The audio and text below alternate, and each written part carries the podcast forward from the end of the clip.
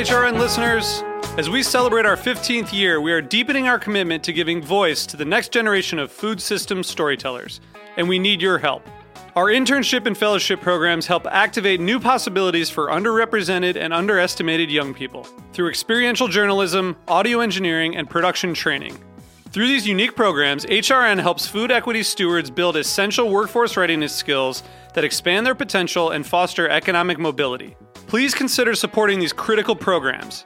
And with a minimum donation, you can be entered to win a dinner for two at an amazing restaurant in one of eight cities and tickets to a concert at a great venue in one of those cities. We have incredible partners across the country who have donated, as they also share our passion for helping to educate the next generation of food systems storytellers. Check out heritageradionetwork.org slash 15 to donate and enter to win today. That's heritageradionetwork.org slash 15 to donate and enter to win today. And make sure you donate before March 31st. Thank you. You're listening to Heritage Radio Network. HRN is food radio supported by you. Learn more at heritageradionetwork.org. This episode is brought to you by Roberta's, home of Heritage Radio Network for 10 years. Learn more about Roberta's at robertaspizza.com.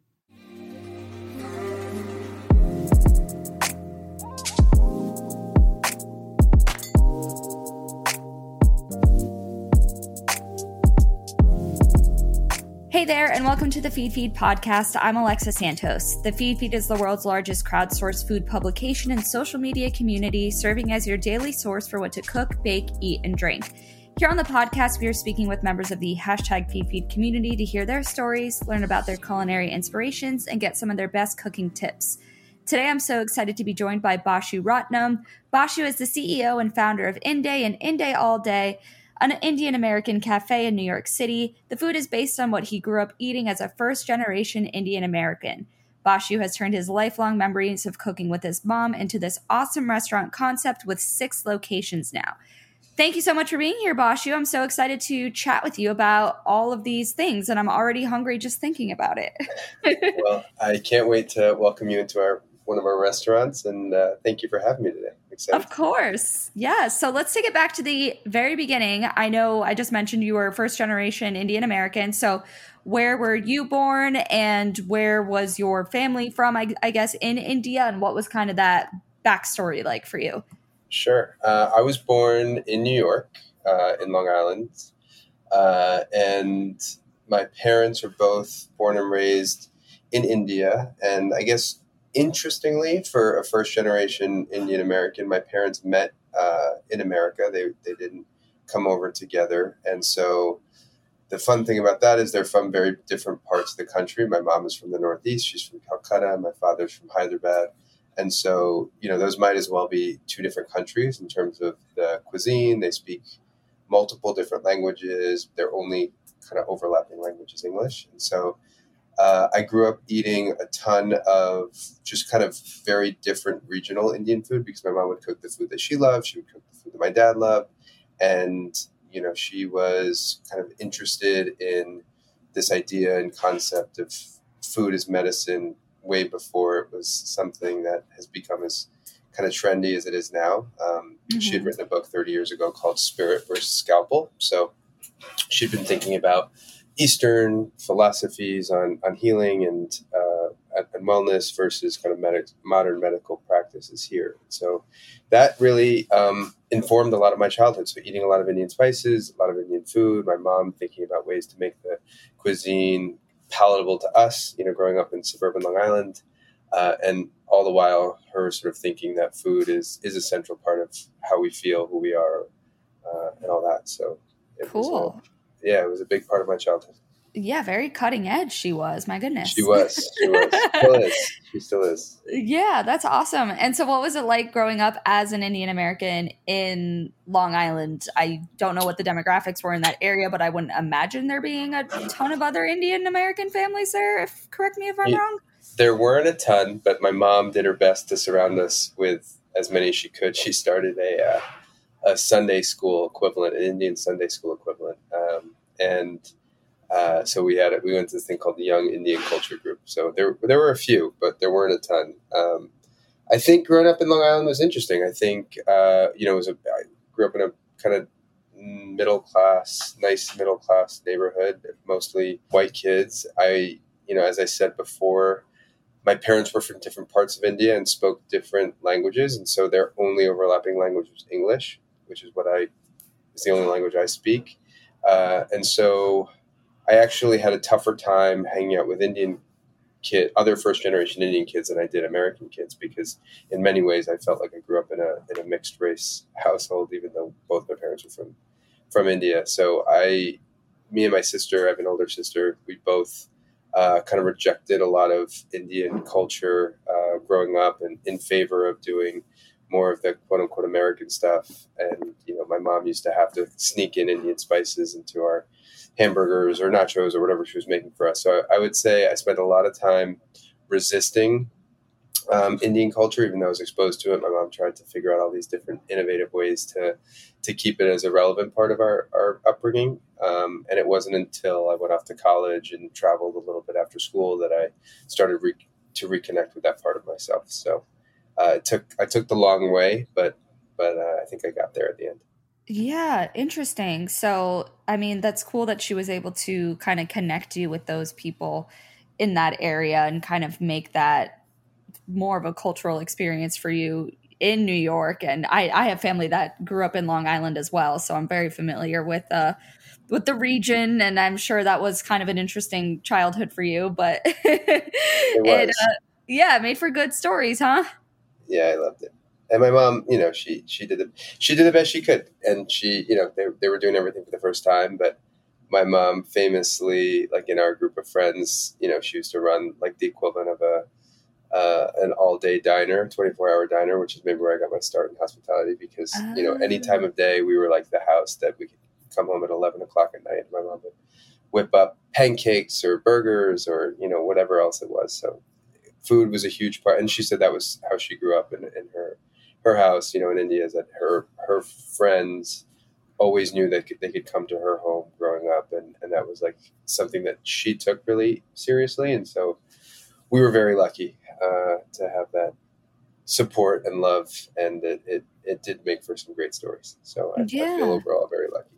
Yeah. So, what were some of your favorite foods that? What I don't know if it was just her cooking or both your parents doing the cooking, or what were some of your favorite foods growing up? Mm, you know, it's funny. I was just telling the story to someone the other day. Our my favorite restaurant growing up, it was like a family favorite, was Red Lobster, which oh, sounds so classy. insane now. Yeah, yeah, I know. It was classy then. It was like a big deal. Yeah, uh, going to Red Lobster. Like we would put on our like best outfits. I used to be able to get unlimited soft drinks. We, my sister and I used to fight over like the, um, I can't even remember the name of it. Hush puppies. It was oh, like a, boy. it was a huge deal. Yeah, but I would say that favorite foods growing up were was definitely Red Lobster. Um, my mom used to be an incredible, as I said, like short order cook. So we would used to burgers, pancakes, a lot of that stuff. And then as I got a little bit older, I would say my favorite Indian dishes that she would make, and she still makes them every time I come home, are chicken biryani and uh, seekh kebabs, which are both something that we have on our menus today. Yum. Oh my gosh. Yeah. I, I, actually, full disclosure, I don't, I am very embarrassed to admit this, but it took me a very long time to kind of come around to loving Indian cuisine. And I, that is completely on me. And now that I do, I'm so mad at myself for taking this long. I think my, my parents are both very like spice obsessed.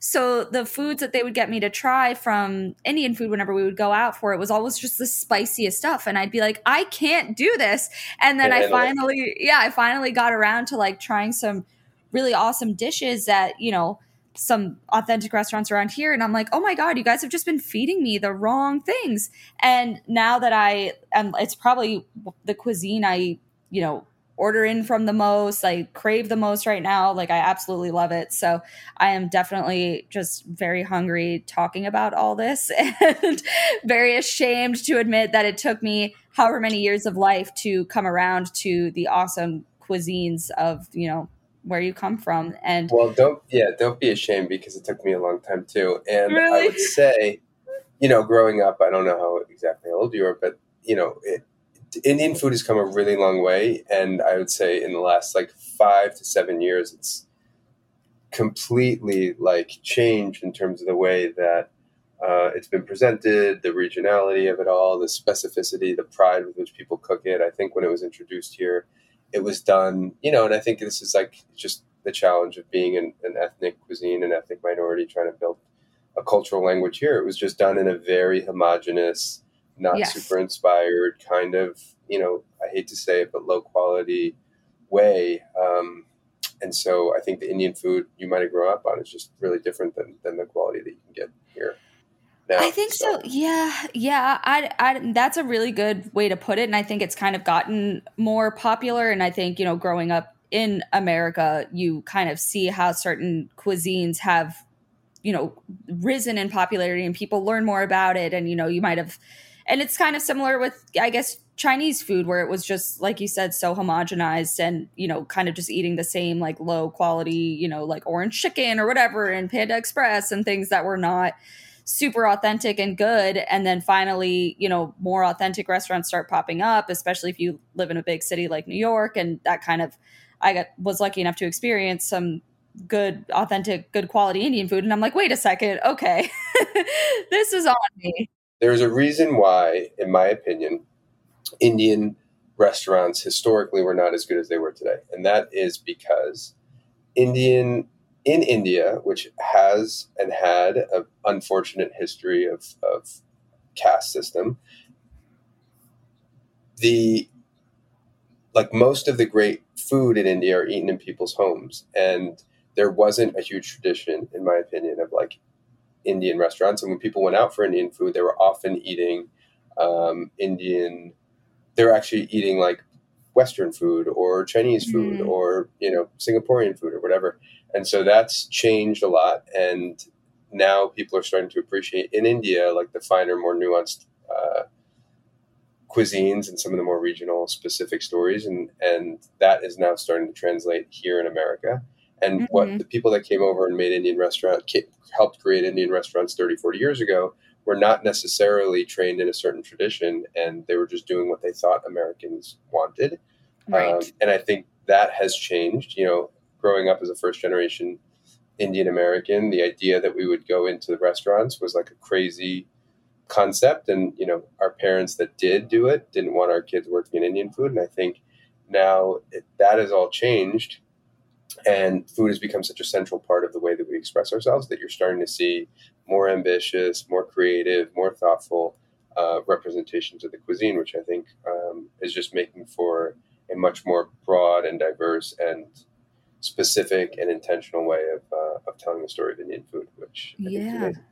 Absolutely. And do you think there's been sort of a, like how you were mentioning how your parents, for example, are from two different regions of India and it's almost like two different countries that didn't even speak the same language? Uh, in my experience, there's not a lot of people in America who really understand those nuances of like the different areas of India. And, you know, I've had Indian friends who've explained to me that, you know one area versus another is like it's just completely different customs versus like in everything it's like could not be more foreign to one another so is that kind of a a little bit of education that you do i guess a bit with your restaurants and you know just your life here in america that people don't really know about as much um, you know it's a good question i think india first of all i think it if it isn't now, it is going to be, and I think by 2030, the most populous country in the world. I think it's going to pass China. Wow. And so there's, you know, 1.6 billion people in India, something like that. And there's more, there's actually more American speaking people in India than there are in America, which just goes to show you the size of the country.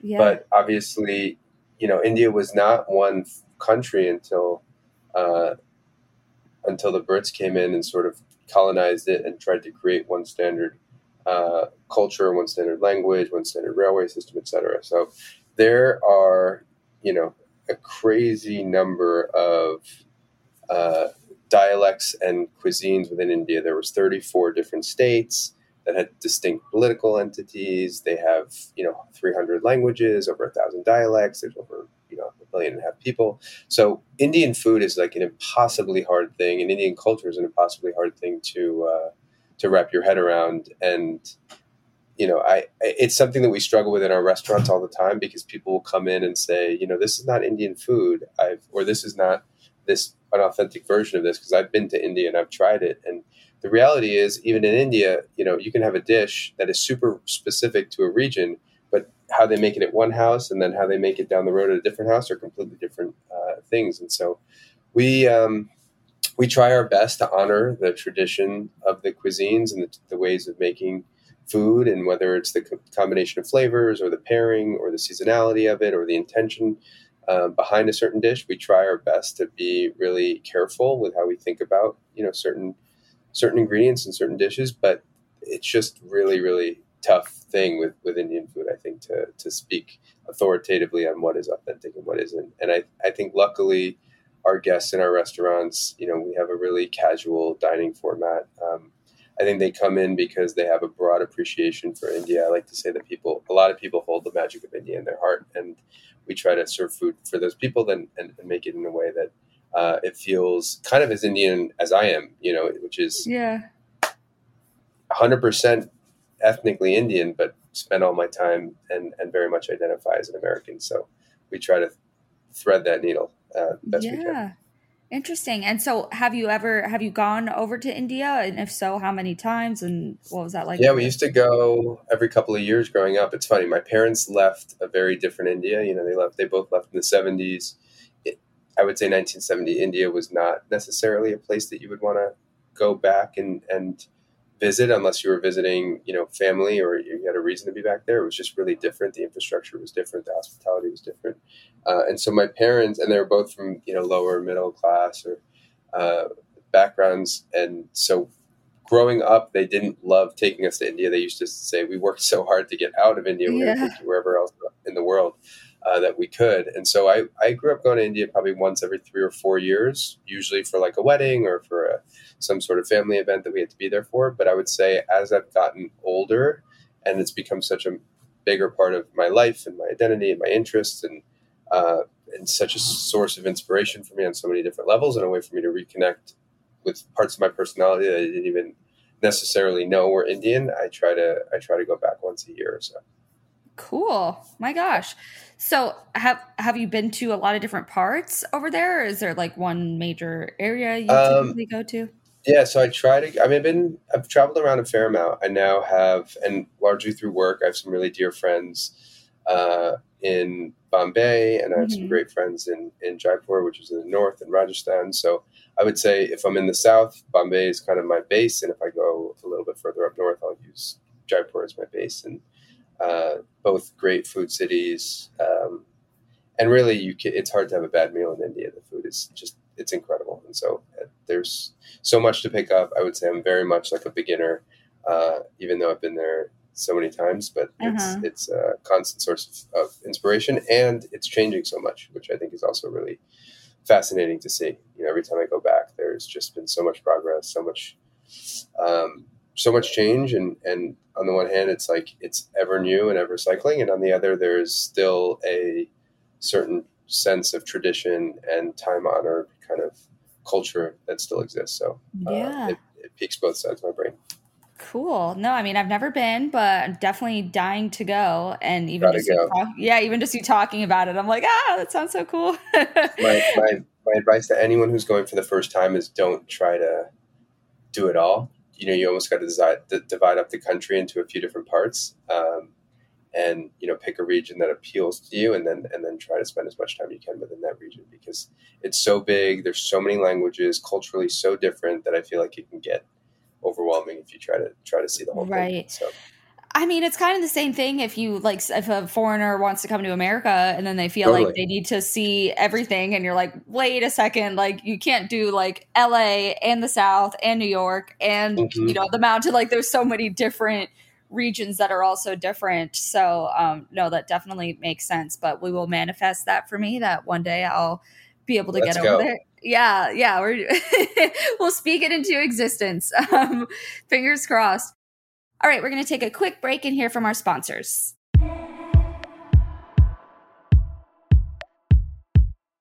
This episode is brought to you by Roberta's, home of Heritage Radio Network for 10 years. Roberta's was founded in Bushwick in 2008 and has become one of the most iconic restaurants in the country. HRN made its home inside of Roberta's in 2009, and together they have become part of the DIY fabric of the neighborhood. Roberta's, the pizza restaurant, is open for lunch and dinner seven days a week and serves much more than just the famous wood fired pizzas. Their team dreams up new salads, pastas, and sandwiches on the regular. Roberta's Tiki Bar is alive and well in the back garden, serving up frozen drinks in the summer and hot toddies in the winter. Stop by the bakery and takeout spot next door for fresh breads, sticky buns, and pizzas to go. And of course, there's the two Michelin starred Blanca tucked away in the garden for truly daring diners. But Roberta's also extends beyond Bushwick, with multiple locations in New York City and now in Los Angeles. You can also find their frozen pies in grocery stores around the country. The spirit of Roberta's, like Heritage Radio Network, is everywhere. Here's to many more years of pizza powered radio. Learn more about Roberta's at robertaspizza.com. Coming this spring, we're working on something big for opening soon. Opening a restaurant can sometimes take months or even years. So I have this one consulting client that's been three months away from opening for the past year. And I had a calendar reminder show up today, and the reminder was that our goal was to open tomorrow. But this spring, you'll be able to hear it in just a few hours. On March 30th, he had passed away, and then on March 31st, he had come back to life. And then on April 2nd, he had passed away again. And I was like, okay, my regards to the family. I don't even know how to receive this information. So tune in as we follow one of Brooklyn's best and brightest young chefs and restaurateurs on their journey from start to open doors. Alex, you need to put more money in. We're out. We can't pay anybody. He is the brat worst. Oh my God, that guy. It's the build. Subscribe to Opening Soon from Heritage Radio Network, wherever you listen to podcasts. So when you were obviously, you know, learning a lot from your mom and kind of having that cultural involvement with the people she was able to connect you with in Long Island, when did you decide that you were going to pursue a career in Indian food? Like how did that all come about? Uh, that's a great question. I it you know was never part of the plan. I went to school. I studied you know political science. I worked in business after graduation. I had no I have no food in my family, like no, I didn't come from a family of, of restaurateurs or anyone in hospitality. My parents are both scientists. Uh, but, you know, I was sitting at my desk at some point, you know, I'd had a, I had a desk job and worked in, in uh, you know, big skyscraper or whatever. And I saw like a cheesy piece of pop art that said, whatever you spend your time procrastinating doing is what you should do with your real life. And I was like, oh, and I used to spend so much time on Eater and Grub Street, and you know, reading uh, any article I could about the newest restaurant, and I loved to, to to try new things. And I realized some of my happiest moments were centered around food and hospitality, and so that was a big kind of like waking up moment. And then you know, I'd sort of been kicking around this idea uh, of of doing something, which ended up becoming INDAY um, for a few months and gathering. You know, I like to do a lot of homework, and uh, even though I'm an entrepreneur, I like to take calculated risks. So I, you know, build business plans and talk to different restaurateurs and, and potential investors and whatever. And I was kind of on the fence about it. And then actually, to take it like completely full circle, I took my mom out for dinner um, for her birthday, and we had this like unbelievable meal, and you know, a ton of wine, and it was just like me and her, and we were chatting as if we were friends. But you know, it was just like a great kind of magical experience and and by the end of it i had felt so transported and so moved by the whole thing that i you know i told my mom at the end of the meal like i want, I want to do this with my life. I want to open a restaurant. Really? was, yeah she was very supportive and um, you know woke up the next day and just made it happen. So oh my gosh. Yeah. so how long ago was that? That was a long time ago. That this was in 2014 so we opened in early 2016. So it was now, I guess, nine years ago. Okay. Wow. Okay. I didn't realize you had been. My goodness, yeah, I didn't realize you had been around that long. I mean, I lived in New York City for a few years, but obviously, as you know, it's pretty talk about overwhelming to yeah. to you know conquer and you know see everything that and eat everywhere that there is to eat. So, I mean, congratulations on a being you know an institution in New York for that long, but you know all the locations and all that. So obviously you've come a very long way. And um, what has that journey been like for you to go from this conception moment of being at a meal with your mom to now looking back all these years later and you know you just opened your sixth location you know what is that like for you uh, it is you know it feels like a lifetime um, it's definitely the hardest thing we've i've ever done and it is uh, it's really gratifying. I used to my, my joke about being a restaurateur is that my life is divided into two things which is good problems and bad problems. Yeah. You know if a restaurant's busy you have a certain set of problems you know staff gets burnt out things break people have you know off experiences because you know you miss something and just human nature or whatever. And then if you have a slow restaurant you have a different set of problems. And uh, it's it's one or the other. And so i think getting really um, good at managing through that and, and figuring out how to put one foot in front of the other. Obviously the pandemic was like an extraordinarily difficult time. Uh, our five restaurants in the city are all in the big office buildings that i used to work in. And uh, you know, for a couple of years, no one was no one was in those buildings, so we had to find all sorts of ways to try and pivot and stay Oh, alive and be frontline workers and you know do meal kits and launch delivery brands and whatever you we could do, we tried, and things are now finally starting to feel a little bit more normal, um, and feels like the ground is beneath us again. And so now thinking about kind of regrouping and figuring out where uh, where we go from here and how we continue to expand and uh, create opportunities for our team. But I would say it's been an incredible experience. It's one I wouldn't change for the world. Um, our uh, our motto is "Good karma served daily," and, and that's something I try to keep really close to my heart. It's it's very kind of authentic to, to me in the way that I feel like I would grew up and raised, and I feel if I if I can lead with that, then there's no bad days, but every day is is uh, is tough, and you know, it's life being a restaurateur is, is challenging, but it's, Yeah. it's really rewarding at the same time. No kidding. So what did you how did you pivot? I didn't realize you were in kind of these office building centric areas. That must have been a nightmare for the It last few years. What did you do? Uh, what did I do? We did we did everything. At, at some point, at one point, we had hired. I had a uh, I rented an SUV and, and hired a hired a, a, a, relative of one of our managers to be a driver to, to transport our, res- our our staff in, in in and out of the restaurants for the ones that felt too uncomfortable uh, taking the subways. So we, Oh we had a little delivery service. We had uh, you know, we did meal kits and we prepared a ton of meals for uh, frontline workers in the early days. hmm We um, we pivoted to kind of takeout only, and then delivery, and then we had limited dine-in, and then we had like these whole. We did these different meal kit services. We did deliver like we had our own delivery brands that that were cooking up uh, like kind of authentic home meals because I felt like I was missing kind of home cooked food. So people, you know, our, our business was traditionally bowls, which is the kind of stuff you eat at your desk. And if you're not at your desk, maybe you crave a slightly different uh, experience. And so we, we had this whole kind of like expansive, if you were eating at home and you wanted to entertain or you had people over or you wanted to, to have a little bit more of an elevated experience because you've been, you know, scrounging around for lunch uh, for the last few weeks working from your house. We had a, a line of food for that. So we did a ton. We opened a couple restaurants during COVID, which was its own interesting experience. Um, and yeah, we just, you know, we kept our teams busy. We kept almost everyone employed. I mean, we stayed active. Uh, we learned a lot and feel very lucky to be on the other side of this now.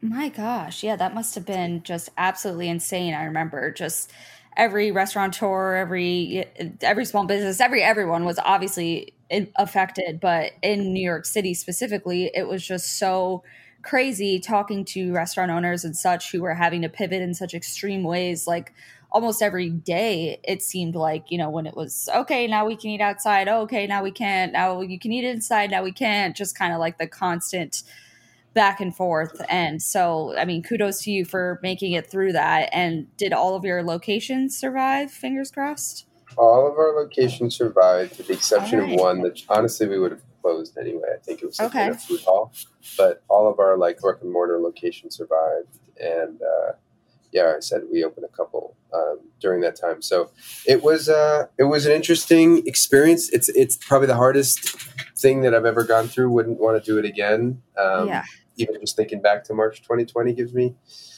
same. a little bit of PTSD, but but uh, happy to be on this side. Yeah.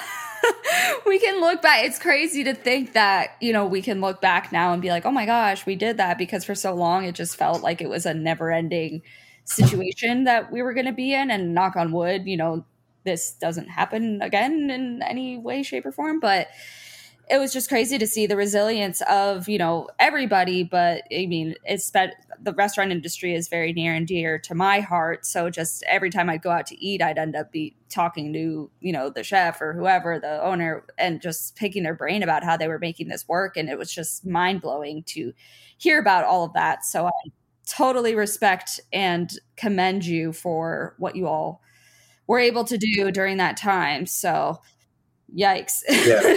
No, it was amazing. Um, shout out to the restaurant industry in general. I, I feel like it was incredible. You know, I'm on two chats, restaurant chats now that are still around, um, like 150 person WhatsApp groups uh, for restaurateurs. It was a lifeline for so many of us. You know, I didn't do this, but had a lot of friends who like, you know, really spent time, you know, on the restaurant alliances, the rescue funds, all this kind of yeah. stuff, really petitioning and lobbying on behalf of all the different relief organizations. Um, it's incredible. I mean, people, I think in hospitality have it in their DNA to take care of other people, and the city was hurting. And I, I think you know a lot of landlords didn't step up, a lot of businesses and banks didn't step up, but I think a lot of restaurants uh, just sprung to action. And you know, I did. We at INDAY we hosted a little thing when when COVID was kind of blowing up in India, and it had their you know really painful and deadly second oh, wave. Right, I, right, I wanted to right. do, yeah, I wanted to do something, and and we called it a billion breaths. We wanted to raise a million dollars to buy oxygenators uh, and mobile care units um, for you know the rural, disconnected parts of India. And, and one of the ways that we did it is I called up like fifteen or twenty of my friends who own Indian restaurants. We ended up getting like sixty restaurants from around the world to uh, deliver, you know, do home delivery, like special kind of meals, you know, fifty dollars a head or whatever, with all the money getting donated to uh, to this relief effort. And not one chef said no. And we were. This was a time wow. when restaurants were hurting, people were dealing with their own financial issues. We weren't sure if we were going to make it. And like every restaurateur that I spoke to was like, "Yes, let's do it. Yes, let's do it. Yes, let's do it." And it was just, it was amazing. I think um, restaurants. It's just we took care of people. Uh, we took care of each other, and felt very proud to be part of the community. Wow. Well, that's amazing. Yeah, I mean, it's it's almost weird how how many little situations like that there were not little situations but kind of like major waves in here and other parts of the world where it was almost like oh my gosh it's like even just talking about all this brings up like like you said kind of PTSD of like oh my god remember when we were like all just losing our minds with anxiety constantly. So, um, yeah, rough times, but I'm glad that, you know, you were able to hold through and all the restaurants did well and that your community was able to band together. And it's kind of like those silver linings that make it not as miserable. So glad glad to hear all of that. Well, was there anything else about your your kind of story and your journey to being a multi restaurant owner that I didn't ask you yet? Um, no, not really. I mean, I think that it was a lot of hard work, but I, I also just want to say that it was for anyone that's listening that's interested in the restaurant business. Uh, you know, I had a few mentors and people that really took the time to explain a lot of things to me and still explain a lot of things to me that have helped me make it through. And you know, yeah, it's a hard, it's a really really hard business, but it's one of the most inclus- inclusive and welcoming business. And I wouldn't be here if I didn't have such great mentors and friends who I've been able to look up to. So I just I feel like yeah, that's it's just I think it's a really unique and special part about this business is, is how helpful and supportive everyone is of each other. Yeah, no kidding. Well, thank you so much for telling me all about your story and your family and your restaurants and the food. And I I ordered Indian food in a couple nights ago, but I think I'm due for it again now that we've been talking about it so much. Please, where are you based? I didn't ask. I'm in South Florida, but I do I was in New York for a while. I um I get up there pretty regularly. So it's always kind of like a last minute thing when I plan a trip there, but when next time I do, I promise I will reach out and cuz yeah, I'm dying. I was looking at the menus and uh just dying to try the food over there. So I will definitely keep you posted next time Please I'm back. Do. Yeah, I We can never stay away for too long. I'm like, I can never go more than a few months without going back. So it's my it's my favorite place in the world. I'm I, just I feel that. well. Thank you so much for chatting and telling me all this and getting me in the mood for Indian food and all the good things. And yeah, I just appreciate you. Thank you so much. I appreciate you taking the time to let me uh, share a little more of my story. You got it. Thank you so much for listening. To learn more about the food and drink discovery platform that is the Feedfeed, head to thefeedfeed.com. If you have a food story to tell or want us to interview a blogger, cookbook author, chef, or restaurateur, we would love your suggestions. Just send us a DM on Instagram. See you next time. The Feedfeed podcast is powered by Simplecast. Thanks for listening to Heritage Radio Network, food radio supported by you. Keep in touch at heritageradionetwork.org slash subscribe.